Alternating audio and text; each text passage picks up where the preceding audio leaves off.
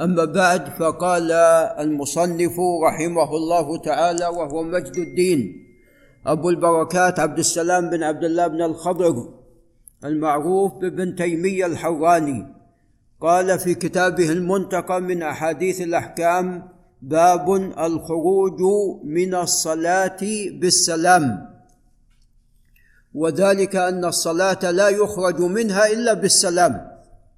يعني لو أن الإنسان جلس في التشهد وأطال وقرأ بالتشهد وقرأ أيضا بالصلاة الإبراهيمية ودعا وأكثر من الدعاء فهو لا زال في صلاة. ما لم يسلم.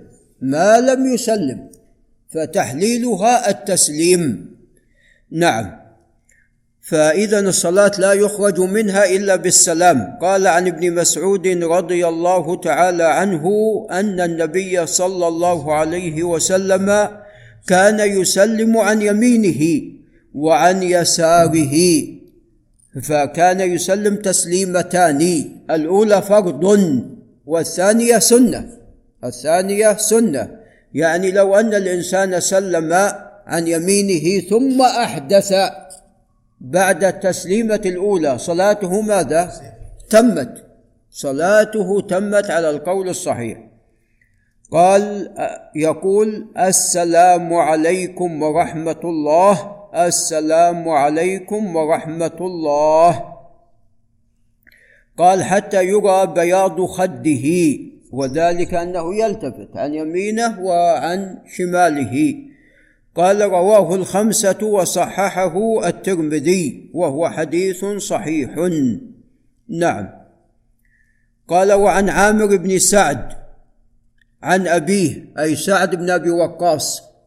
وسعد بن أبي وقاص هو سعد بن مالك بن سنان الأنصاري الخ... نعم سعد بن مالك بن سنان القرشي الزهري رضي الله تعالى عنه.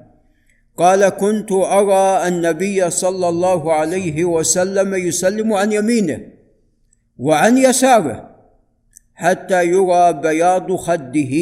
قال رواه أحمد وابن ماجة ومسلم والنسائي. قال وعن جابر بن سمرة رضي الله عنه قال كنا إذا صلينا مع رسول الله صلى الله عليه وسلم قلنا السلام عليكم ورحمة الله.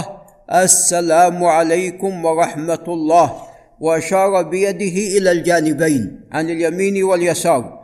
فقال رسول الله صلى الله عليه وسلم على ما تومئون بأيديكم؟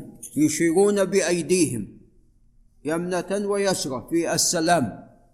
فقال على ما تومئون تومئون بأيديكم كأنها أذناب خيل شمس يعني مرفوعة. إنما يكفي أحدكم أن يضع يده على فخذه. لعل الأستاذ أبو بكر ينتبه. ثم يسلم على أخيه من على يمينه وشماله. عندما تقول السلام عليكم سلمت على من؟ على أخيك عن يمينك. وأيضا عن يسارك أيضا سلمت عن الذي عن يسارك. نعم قال رواه أحمد. قال ثم يسلم على أخيه من على يمينه وشماله. رواه أحمد ومسلم. وفي رواية كنا نصلي خلف النبي صلى الله عليه وسلم. فقال ما بال هؤلاء يسلمون بأيديهم؟ يرفعون أيديهم. كأنها أذناب خيل شمس. الخيل الشمس هي الخيل التي تحتاج إلى عسف إنما يكفي أحدكم أن يضع يده على فخذه ثم يقول السلام عليكم السلام عليكم. رواه النسائي. قال وهو دليل على أنه لعل الشيخ مصطفى ينتبه على أنه إذا لم يقل ورحمة الله أجزأه. إذا قلت السلام عليكم خلاص. نعم. إذا قلت ورحمة الله فهذا هو الأولى والأكمل والأحسن. وأما وبركاته فقد جاءت في في حديثين ولكن لا تصح والله أعلم. جاءت في حديثين قواها بعض أهل العلم والأقرب أنها غير محفوظة. نعم.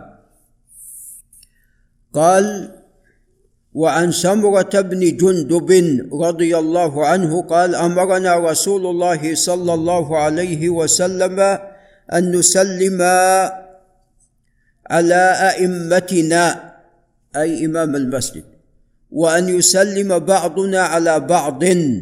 قال رواه أحمد وأبو داود. ولفظه أمرنا أن نرد على الإمام يعني لو أخطأ وأن نتحاب.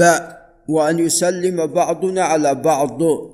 وهذا فيه ضعف لأنه من رواية الحسن عن سمرة والحسن لم يسمع من سمرة. قال وعن أبي لم يسمع في, كثير يعني في عد في أكثر من حديث. وإلا قد ثبت في البخاري أنه سمع عندما جاء حبيب بن الشهيد جاء لمحمد بن سيرين.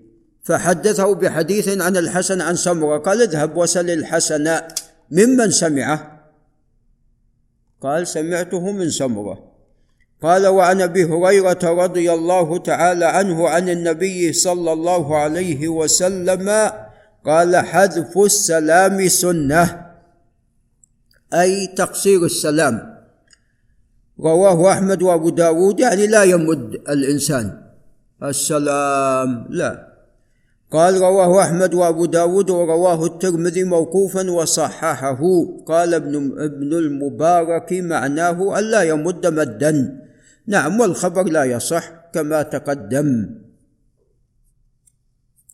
ولذا قال أبو داود سمعت أبا عمير عيسى بن يونس الفاخوري الرملي قال لما رجع الفريابي محمد بن يوسف من مكة ترك رفع هذا الحديث وقال نهاه أحمد بن حنبل عن رفعه وكذلك رجح الدار قطني الموقوف في العلل فهو موقوف على أبي هريرة وليس بمرفوع ومعناه صحيح ما ما جاء بأنه كان يمد عليه الصلاة والسلام.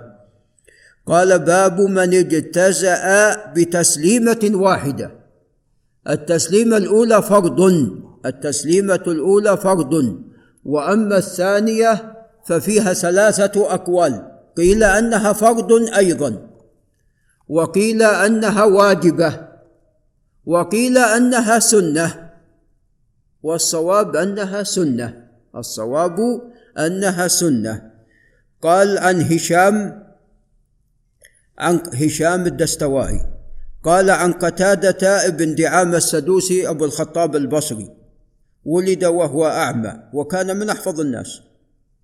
قال لسعيد بن أبي عروبة أمسك علي سورة البقرة فمسك عليه سورة البقرة فلم يسقط ولا حرف قال عن زرارة بن أوفى وهو الحر العامري الحرشي وهو العامري الحرشي العامري نسبة إلى بني عامر بن صعصع نعم. وزرارة كان إماما لمسجدهم فقرأ فإذا نقر في الناقور فخر ميتا. قال قتادة أنا ممن حملت حملته. توفاه الله. نعم. فتأثر وصدع قلبه وتوفاه الله رحمه الله. قال عن سعد بن هشام عن عائشة سعد بن هشام بن عامر من التابعين وهشام صحابي. وعامر صحابي. أبواه أبوه الأول والثاني جده كلاهما من الصحابة وهو تابعي. سعد بن هشام جاء لابن عباس يسأله طبعا طلق زوجته. وقال خلاص أنا بروح بجاهد خلاص لا أبغي زوجة ولا أبغي أولاد ولا كذا ولا كذا. هذا موافق للسنة ولا خلاف السنة؟ خلاف السنة. ما الجهاد ما يمنع أنك تتزوج أولى وثانية وثالثة ورابعة؟ نعم. فالجهاد حق ولكن فعله هو الذي خطأ. نعم فأعلم علم. فسأل ابن عباس عن قيام الليل. نعم يعني هو مقبل يبغي جهاد ليل ونهار. جهاد بالليل صلاة وبالنهار يجاهد العدو. فقال ابن عباس اذهب لعائشة هي أعلم أهل الأرض بوتر الرسول عليه الصلاة والسلام وقيامه. نعم. لأنه كان بالليل في بيته عليه الصلاة والسلام يصلي القيام. نعم. قالت كان رسول الله صلى الله عليه وسلم إذا أوتر بتسع ركعات لم يقعد. لعل الأستاذ أبو بكر مرة ثانية ينتبه إذا أوتر بتسع ركعات لم يقعد إلا في الثامنة. هذه تسع ركعات متصلة. متصلة بسلام واحد. إن صليت تسع اجلس في الثامنة تشهد ثم قم. ثم اجلس في التاسعة ثم تشهد واقع بالصلاة الإبراهيمية ثم سلم. إن صليت سبع اجلس في السادسة ثم قم. ثم بعدين السابعة التسليم. إن صليت خمس أو ثلاث ما في إلا جلسة واحدة في الأخير. إن صليت خمس أو ثلاث ما تجلس إلا في الأخير نعم. نعم. قالت لم يقعد إلا في الثامنة فيحمد الله ويذكره ويدعو ثم ينهض. الحمد لله يدعو نعم ويذكره ويدعو يعني التحيات لله والصلوات والطيبات. نعم التحيات جميع التعظيمات. وهذا نوع من الحمد. لأن لأن الحمد هو إثبات صفات الكمال للمحمود فهو جعل جميع التعظيمات لله. نعم ويذكره ويدعو. ترى بعد التشهد الأول فيه دعاء مشروع الدعاء من أحب أن يدعو مشروع الدعاء.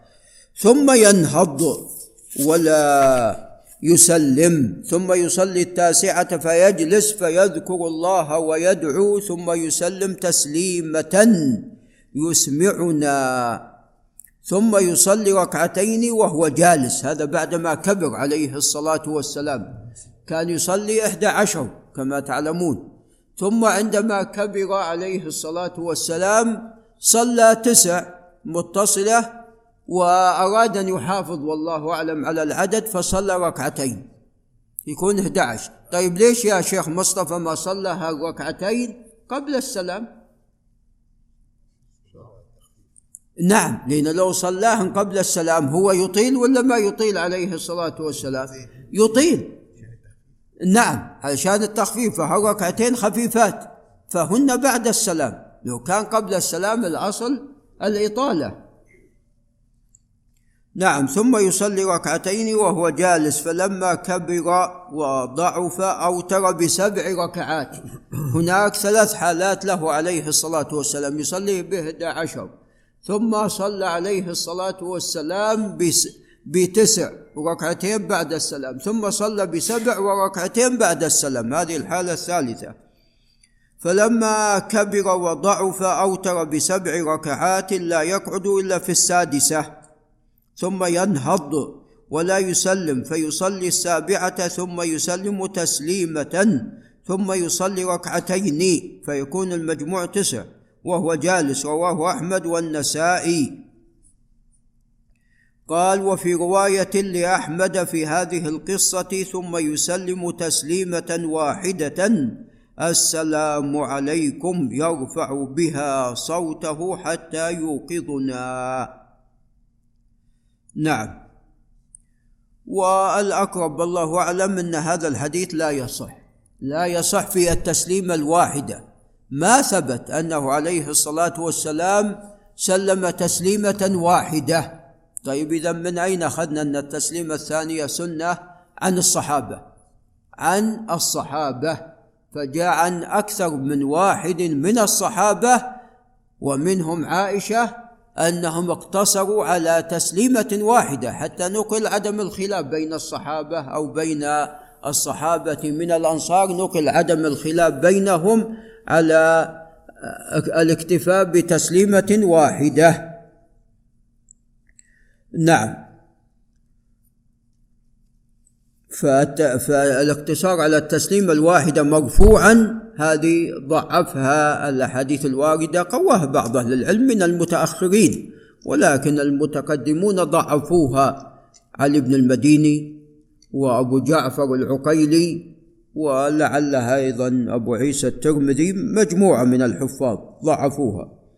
قال وعن ابن عمر رضي الله تعالى عنهما قال كان رسول الله صلى الله عليه وسلم يشفع بين عفوا يفصل بين الشفع والوتر بتسليمة يسمعناها. قال رواه أحمد. وأيضا هذا لا يصح. هذا أيضا لا يصح. نعم. قال باب في كون السلام فرضا. وتقدم أن السلام فرض أي التسليمه الأولى. قال النبي صلى الله عليه وسلم وتحليلها التسليم. ما تخرج من الصلاة إلا بالسلام. قال نعم. وهذا الخبر لعل لا بأس بإسناده وتحليلها التسليم جاء من حديث علي رضي الله عنه. خرجه أحمد وأبو داود. نعم والترمذي.